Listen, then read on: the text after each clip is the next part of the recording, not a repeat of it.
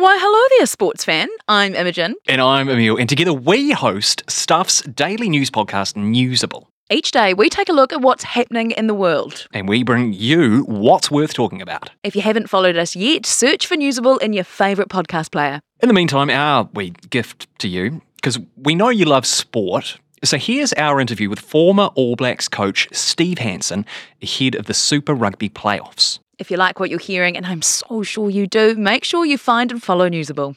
With threats to our nation waiting around every corner, adaptability is more important than ever. When conditions change without notice, quick strategic thinking is crucial. And with obstacles consistently impending, determination is essential in overcoming them. It's this willingness, decisiveness, and resilience that sets Marines apart. With our fighting spirit, we don't just fight battles, we win them. Marines are the constant our nation counts on to fight the unknown. And through adaptable problem solving, we do just that. Learn more at marines.com. Well, the Super Rugby semi finals are starting tonight with the Crusaders taking on the Blues. The Chiefs play the only non Kiwi team in the playoffs, the Brumbies, tomorrow night. As long suffering Highlanders and Hurricanes fans, respectively, we are uh, now completely impartial observers. The most impartial. Yes, with our teams having been denied the chance for glory. It's someone else who we're also sure is totally impartial is World Cup winning former All Blacks coach Sir Steve Hansen and he's on the line. Kia ora, Steve. Kia ora. How are you guys? I'm I'm great, thank you. How are you? Yeah, couldn't be any better. So who's going to win? Oh, who knows? But uh, look, let's just hope they're exciting games and they get people excited about them. But the uh, Chiefs have been on fire. Um, be really disappointing to see them drop the ball this close to getting into a final. And you know, the Blues Crusader battle is always great. Um, Crusaders kept them to zero last time, so I don't think Leon and the Blues boys will be that happy about that. So that should be a good tussle. How do you reflect on the season so far, Steve? You reckon it's been a goodie? Uh, it's been interesting. I mean, mm.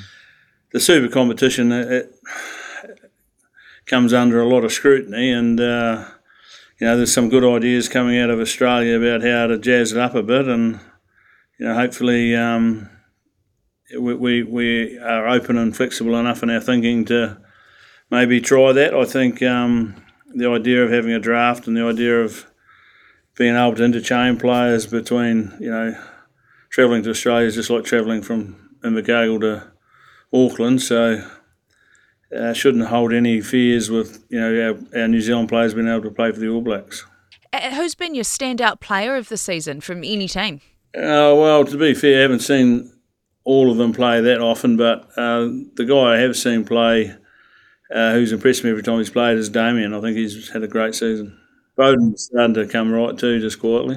I, I went to high school with Damian McKenzie, so it's uh, surreal and depressing to see him, uh, you know, as a top level rugby player. I finally have to relinquish my dreams of being a professional athlete. Um, but look, all of this is. Gore, if uh, you went to school with. Oh, did you go to Christ College? It was in Christ College, yeah, no. yeah, yeah. He was. That's even worse. I saw him score 40, 40 points against Rathkeale once. Oh, God. It was just unbelievable. Um, look, lurking in the background of everything this year, Steve, is you know the World Cup later this year. Um, you, of course, uh, have a long and successful history with World Cups. And looking at selections, I'm curious. We're getting to crunch time in Super Rugby now. Do these matches and how you perform under this kind of pressure matter more to the selectors? I would imagine they do. I think being able to, to stand up in these big moments when the pressure's on um, is the closest you're going to get to replicating pressure in the All Blacks. I mean, there's a big, big gap between Super Rugby and international rugby. However, seeing someone how they deal with that uh, pressure at that level is really important. And um, you know, the guys will be watching the players, particularly the younger guys that they don't have any history at performing at All Black level And new guys, I'll be wanting to see how they go. Uh, looking ahead to the World Cup, what's your assessment of, of where the team's at at the moment? Uh, pretty good, I think. They finished off last year uh, reasonably well. Um, yeah, obviously they, they blew the last 10 minutes of the England game, but up until then they had that game comfortably in the bag and then made um, a couple of uh, errors um, from the drivers, but you know that can happen in football, so they'll have learnt from that. Um, better learning there than you know at the World Cup. Um, it's a tremendously tough side of the draw. You know, we've got four, I think, of the top five countries in the world on that side of the draw. So mm. there's going to be some good sides get knocked out at quarterfinal side, and um, you know, possibly even one of the top ranked sides might not make the quarterfinal. So be interesting, but I think they're capable of more than capable of winning it if um, have a bit of luck and uh, things go their way. Three of the teams in the semi-finals, Kiwi teams. Uh, arguably, it should be four, but you know the Hurricanes were robbed, as Imogen would attest. Um, does that speak, do you think, to really good depth in New Zealand rugby right now, or a real lack of depth in Australian rugby, a lack of competition, or a bit from column A, a bit from column B? I think for a bit of column A and column B, I think there's plenty of talent uh, in both countries. Um, the difference, I think, is Australia, and I've said this numerous times, and I don't quite think they've got their structure right since they've gone to more teams. If you go back in history and look at how well they've been, they were you know really difficult, and how successful they were both at um, super level and international level when they only had the Brumbies, the Reds, and New South Wales. So that's three teams. Now I understand that they have to grow and develop the game throughout the country. So They've decided to do that with franchises. Our model is we do it with the NPC, and that's our developing ground for our super teams. And we don't have the same competition that they do for NRL and and uh, AFL. So we get most of the guys that play rugby stay playing rugby. One or two go overseas, but most of them stay and at, at some point play Super Rugby. So that's the, the subtle differences, I think. Um, talent wise, I think they've got plenty, and I think we've got plenty at the moment too. What's got you excited about rugby at the moment? Uh, what's got me excited? Like, um, what, you, what, what's what's what's the thing that you're like, oh, this is going to be gr-, other than the Rugby World Cup, but like this is this is going to be something to watch, or I can't wait to see how that develops. Yeah, look, I can't say there's a lot of things getting me excited. I can't wait to see that develops. But you know, look, the, the, the Crusaders Blues game is always great to see. Like semi final time of Super Rugby is interesting time, isn't it? And and uh, whilst you say I'm impartial, I'm former Crusader coach and you know, so I've got a wee eye on those guys, wanting them to be successful. But at the same time, you know, I'd like to see the Blues um, play well. So from a All Black point of view, so really the excitement for me and probably most other people in the country is is the World Cup itself. Mm. You know, it's a great year of footy, isn't it? When you get up there and looking forward to that tremendously. So it is exciting, I think, the, the talk that's going on around the super competition, though. Uh, if they do uh, be brave enough to and flexible enough in their thinking to take some of these ideas on, then there's some great opportunities for the game to grow and develop. And, you know, I think the fans are the chief indicators whether we should do it or not. And you guys will be talking to more fans than I am, so you probably got a better feel. But I would imagine they'd be pretty keen to to see something happen in that in that space. Mother's Day is around the corner. Find the perfect gift for the mom in your life with a stunning piece of jewelry from Blue Nile. From timeless pearls to dazzling gemstones, Blue Nile has something she'll adore. Need it fast? Most items can ship overnight. Plus, enjoy guaranteed free shipping and returns. Don't miss our special Mother's Day deals. Save big on the season's most beautiful trends. For a limited time, get up to 50% off by going to Bluenile.com. That's Bluenile.com. I found it really interesting. It, it sounded in your answer earlier on in the interview like you were sort of a proponent for an, for an idea of more internal player trading, which is something that Australian rugby has, has suggested as a way to sort of zhuzh up the competition in a way. I, am curious about that because I, I follow English football really closely. Imogen does as well. And that's a very successful product, the Premier League in particular. And I think one of the reasons to that is that you have the football side of things, and then you have the off field side of things.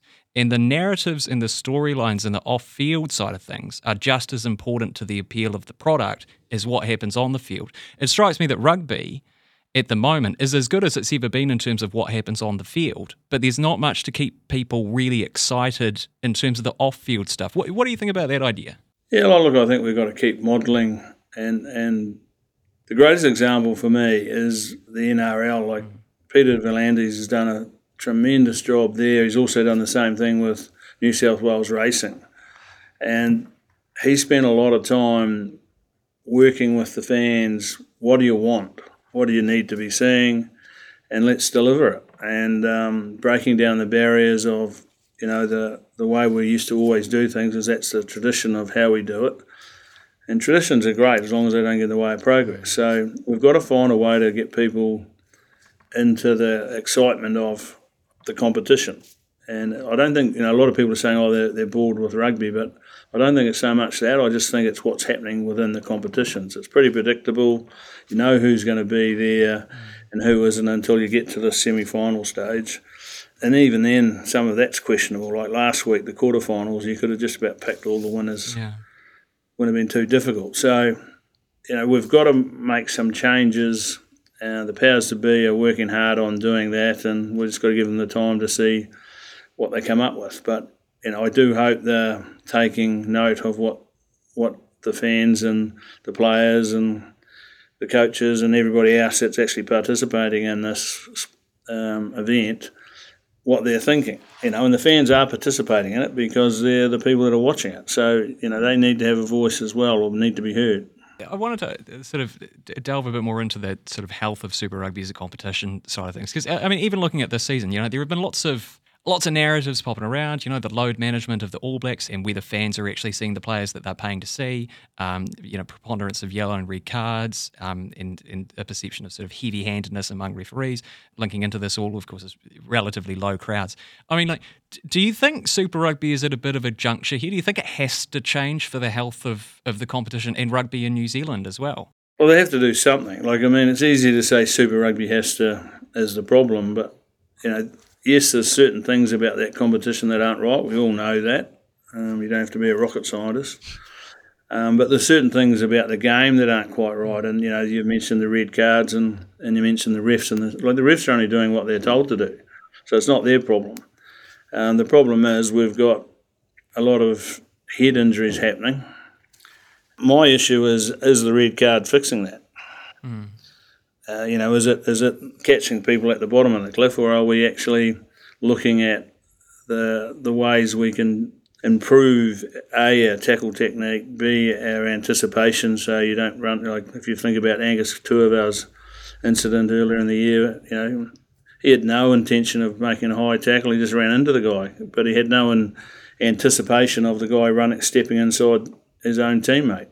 So we've got to teach players to be better at that. We've got to make some changes, I think, to some rules to get the uh, height of the the jackler's head higher, because once he gets over the ball and his head's lower than his hips, you can't remove him. People are going to try and remove him, but invariably they become at risk of using their shoulder into a head, and it's a red card. So. our challenge in the game and World Rugby's biggest challenge is how do you not destroy the game by having red cards. As soon as that happens, you go, well, fait accompli, yeah. unless you're allowed to bring people back on, which in the super competition you are.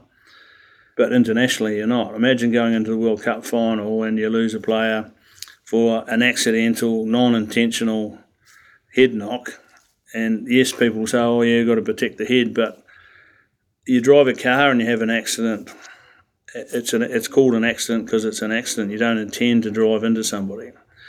So, my thinking is we, we should be looking at solutions that are going to rectify the problem, not uh, enhance the problem. You know, having lesser people on the park that doesn't fix the problem. It just says, right, well, we're doing a lot of red cards and, and we're saying, right, when we go to court, this is what we've done, but they haven't these naughty boys haven't stopped doing it or naughty girls haven't stopped doing it. Some of these things are just inherent to rugby, though, aren't they? You know, like there is going to be heads are going to get involved if you're tackling people. You know, it, it, it's it, it's it's very difficult to get away from that but, idea. But what we're trying to do is, I agree with you, but what we're trying to do is is say that there's some that aren't inherent mm. and and and they are foul play, so off you go. But there's others that are unintentional if they're unintentional, let's look at it and say, right, is, is that avoidable if we teach that person to tackle better? Mm. Is that avoidable if we teach that person to anticipate what's going to happen faster and clearer so he can adjust or she can adjust.